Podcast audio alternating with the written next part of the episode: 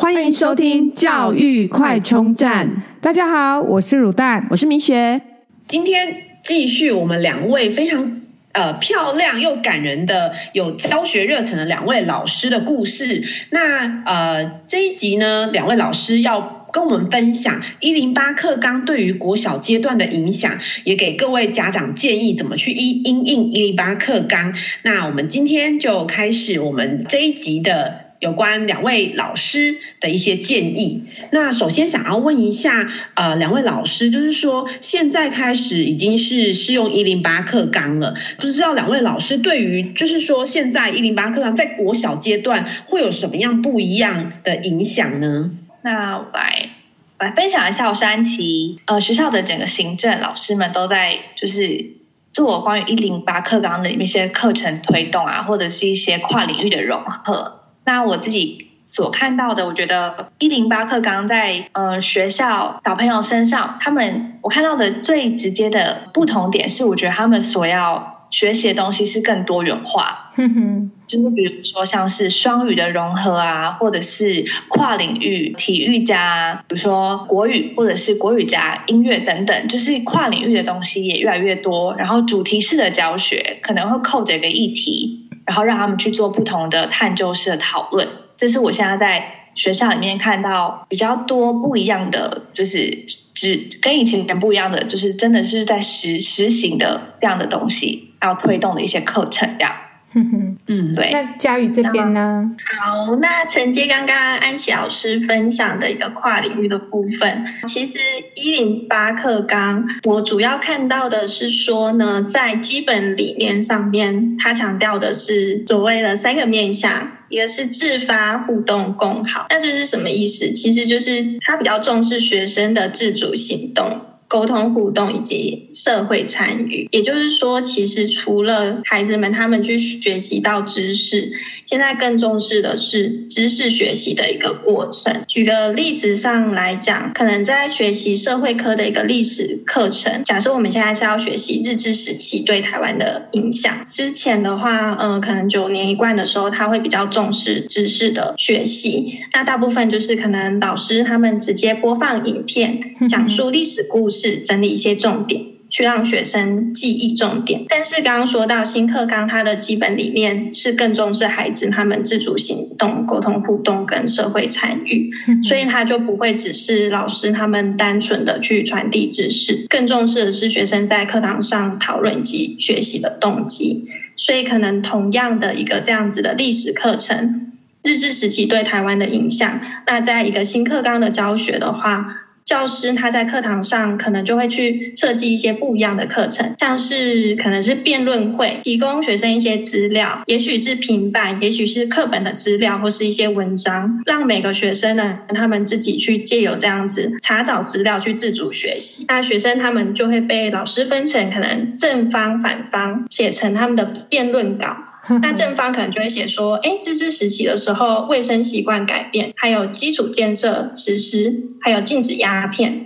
禁止缠小小脚、禁止蓄辫子等等的，就是一些日治时期对台湾的一个正向的影响。那是他们自己透过查找资料，或者是老师提供的资讯里面，他们找到的。嗯，那反方他们可能就可以去写出一些可能教育不平等、经济施压等等的。那教师经过这样子，他们写完辩论稿之后，帮他们批示，那再进行小组的讨论。那正反方他们在推举代表进行短时间的辩论。那在刚刚这样子的历程当中，学生他们有做到主动查找、整理资料、学习知识。同时，他们也可以去跟同才进行更多的一个沟通跟讨论。所以，新课纲它更多的应该是一个教学观念的改变，学生学习方式的一个转变。教师角色也从以前的知识传递者，再新增了与以往不同的三个角色。第一个是启发者，他更需要去引起孩子的学习动机，让孩子能够去深度思考。那第二个是整合者的角色，教师他需要去整合多方的资讯，转化教科书的内容，让这些内容变成跟生活比较相关的知识。譬如说，可能现在的课程是我的家乡，那教科书它可能不会每个县市都去放它的一个特色课程，所以老师他必须要针对自己所在的县市。让学生他们去踏查或是访谈当地的耆老，体验文化课程，让学生来真正了解我的家乡的一个学习内容。那第三个老师重要的角色是主持者，老师他更需要能够去带领孩子深度思考，或者是让他们去做一些问题的讨论。那我认为这是新课纲就是在一个呃整体的观念上的一个转变。哇，听起来小学生。会学蛮多的，就是不是光光是课本，就是他要很多对，不是老师单方面的授课这样子。对，但但是我们常常听到小朋友说，老师说课教不完要赶课，然后就开始一直讲讲讲讲，好像。我不知道说在新的课纲里面，因为我刚好我们两个小孩都没有试用到新的课纲。对，那呃，如果说赶课这件事情，因为看起来就是结束就是不够，新的就是试用一零八课纲的这个小朋友，他们的结束就有办法去做这么多事情吗？嗯，结束上面就是常常会听到小朋友回来说，老师说要赶课，课教不完，然后正式的课程都已经教不完。嗯，应该说他们用同样的时。时间，但他们只是用不同的方式去学习，oh. 所以赶课这件事情应该是在从前以及在现在都会一直发生的。就是譬如说，老师可能说：“哎、嗯，现在要小组讨论，好，剩下五分钟这样子，就是也会讨论一下这样子。”对对对，就是时间时间也有可能是不够的，但是因为新课纲它有更多的弹性课程，就是它它的课纲上面比例，它把弹性课程，也就是所谓校定课程的部分，学校可以自己发挥，去决定说要安排哪一些课程，它的比例是比较提高的。哦，所以比较方便老师利用。对对对，但是也要看各个学校他们这个弹性课程是安插了什么课程进来。像有的学校他可能重视资讯教育，他就会把弹性课程更多是放在电脑课程。哼哼哼。那现在国小的资讯课程有什么？呃，一零八课纲来说的话，有什么特殊、特别要学习的部分吗？国小现在比较特别的是，因为一零八课程、一零八课纲，它其实把国小的呃资讯领域这个部分，其实是已经没有在一零八课纲里面。一零八课纲它现在是呃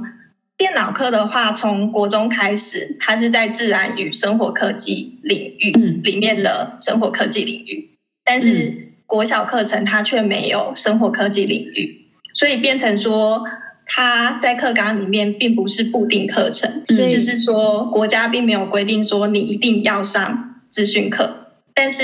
基于现在就是呃资讯是非常重要的，所以。大部分的学校还是会订立这样子电脑的课程，像台中市，它就有自己做一个台中市的市本课程。嗯哼，那里面就是会很详细的去写说，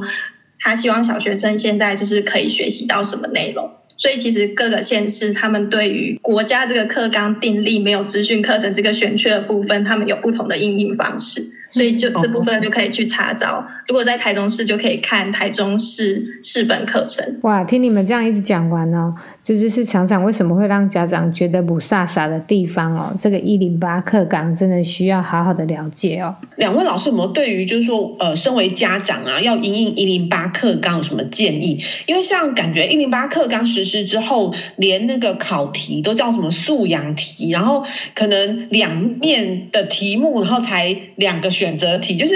感觉上不仅是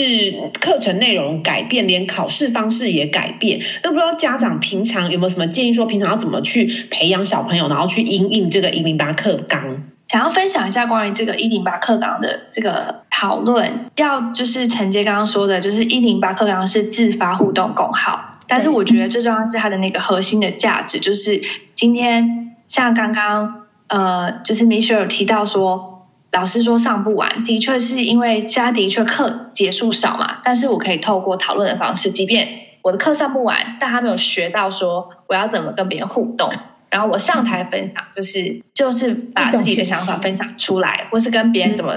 透过这样，然后培养我的责任感、同理心。然后我刚刚是思考到，就是现在目前有学校刚好讨论到一些议题啊，比如说。家长呃会因为很担心一零八课纲来了，那孩子要学的东西更多，然后题目也都完全是不同的方向。那我会觉得，如果是爸爸妈妈要对一零八课纲有不一样的切入法，也许不一定是在他的课业跟学习上，而是跟孩子的沟通。如果今天孩子他在学校遇到跟同学问题或跟老师的问题，那这时候我觉得父母亲也是可以透过这样的过程，我跟他讨论发生了什么事情，这也是一个那个自发互动更好的过程。然后有什么策略可以来解决，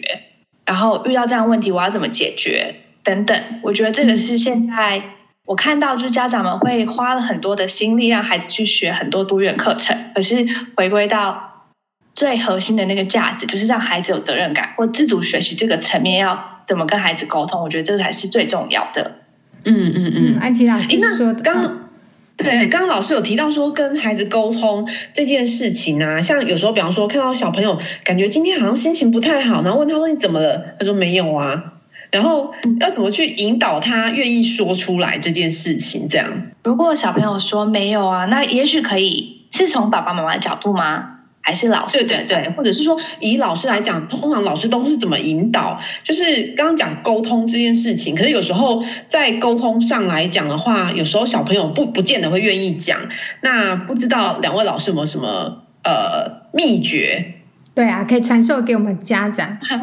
那我就从老师的角度来切入。如果是遇到这样小朋友回答说他也不知道的话，嗯、那我可能会给他一些问题丢给他。就比如说，是不是因为身体不舒服，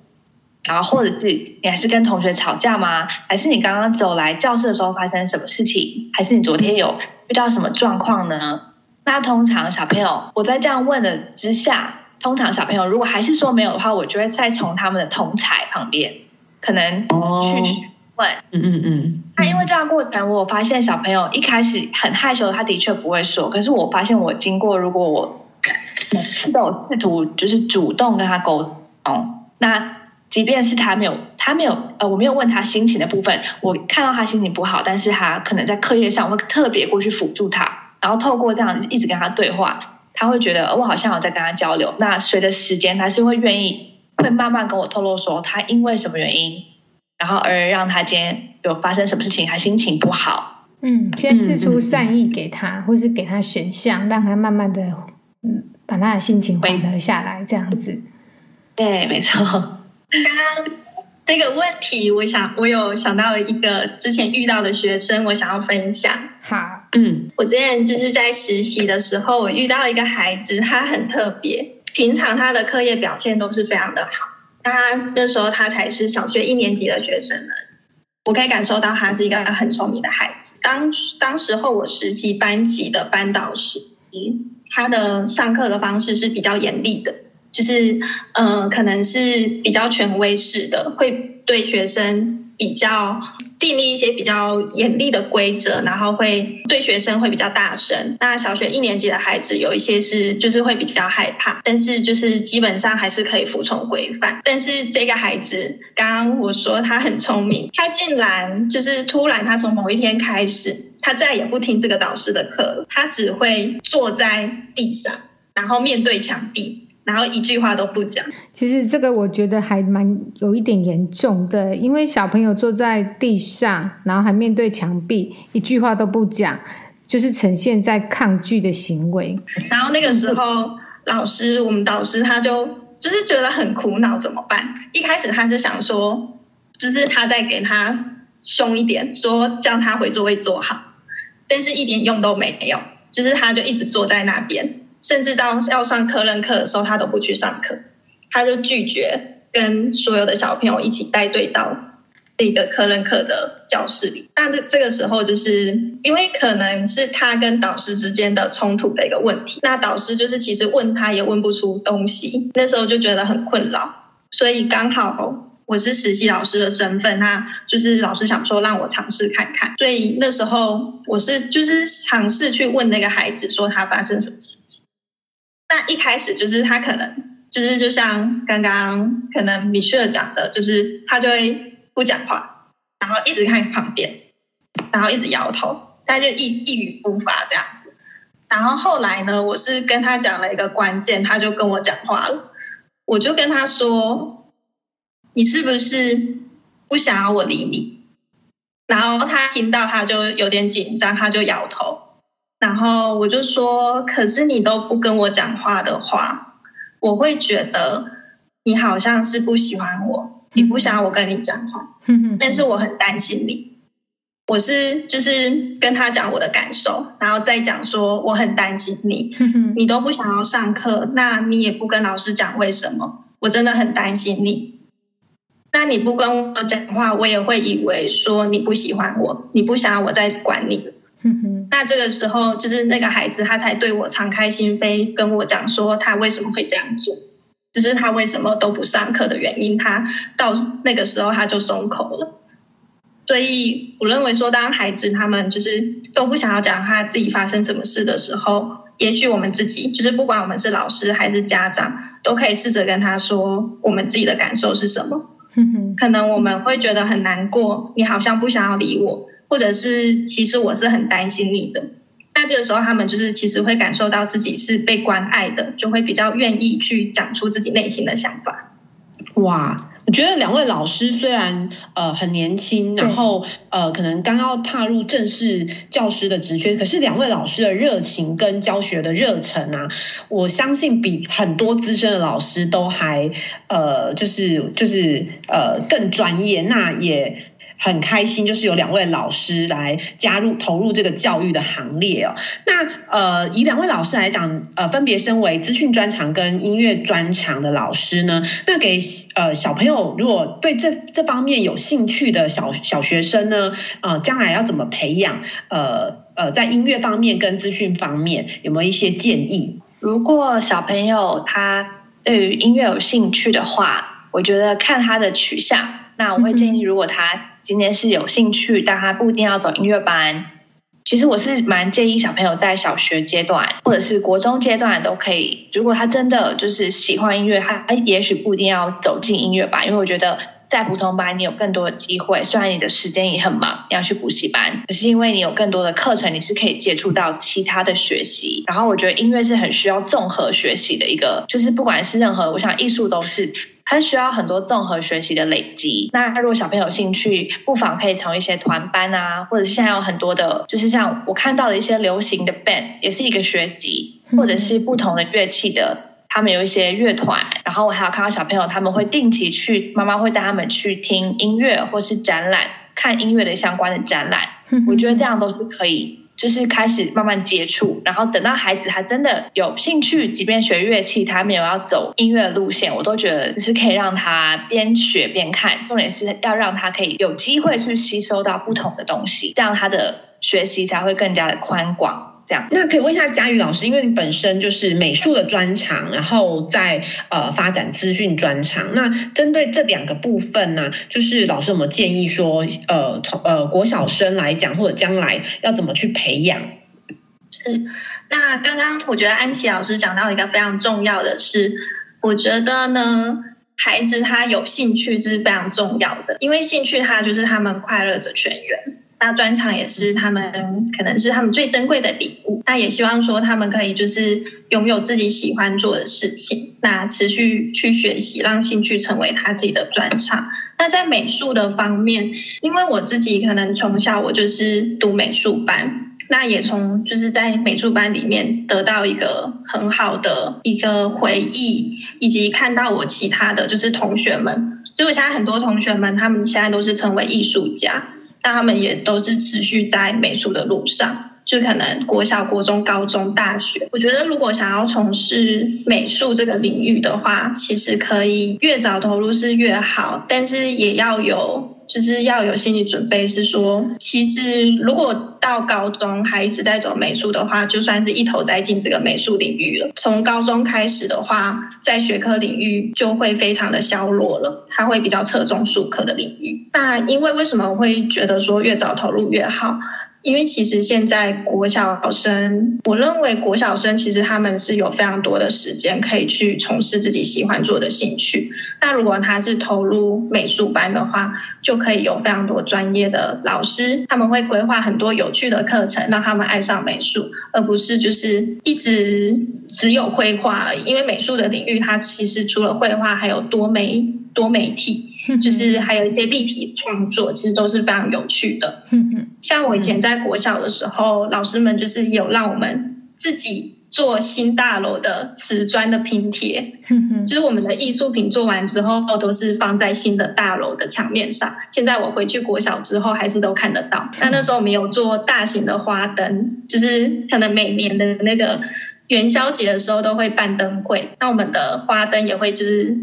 去各县市展出。我觉得这都是一些很好的一个经验跟体验，所以会建议说，如果真的对美术有领域的有兴趣的话，不妨可以就是呃考虑进入美术班就读。那在资讯领域，因为资讯领域的话，其实真的也是就是多看多学习，毕竟资讯其实是瞬息万变，学生他们必须要一直去自主学习。那可以透过一些线上的一些网站，像是 Code。打 org 这个网站，它里面就是可以学习一些城市设计，用推脱衣积木的一个方式。嗯，那或者是如果是对资讯，但是不是那么就是城市方面那么有兴趣，但对电脑一些美工设计有兴趣的话，也可以呃往三 D 领域呃三 D 列印的这个领域，像有一个很简单的是小学生也可以轻松做出三 D 模型的网站，它叫做。Tinkercad 学生他们都可以去，就是尝试多元学习，通通都去尝试看看，最后找到自己符合自己兴趣的一个领域。在这边是就是我要跟大家做的一个分享。我们会把这呃刚刚老师说的这两个网站的呃就是呃地址呢一起贴到我们的讯息上面，这样。那我我觉得是非常宝贵的资讯。我们今天真的很高兴哦，就由我们老师两位老师来分享。好多有关于一零八课纲的资讯啊，还有就是在美术或音乐或是资讯方面的资的一些小学生应该要如何培养的，真的很谢谢两位今天给我们的分享。谢谢两位美丽又热情又有热忱的专业老师，谢谢两位，谢谢谢谢主持人，谢谢大大家。如果你喜欢我们的节目，记得订阅并持续收听我们的节目，也欢迎大家到我们的粉丝专业留言与分享哦。教育快充站，下次再见喽，拜拜。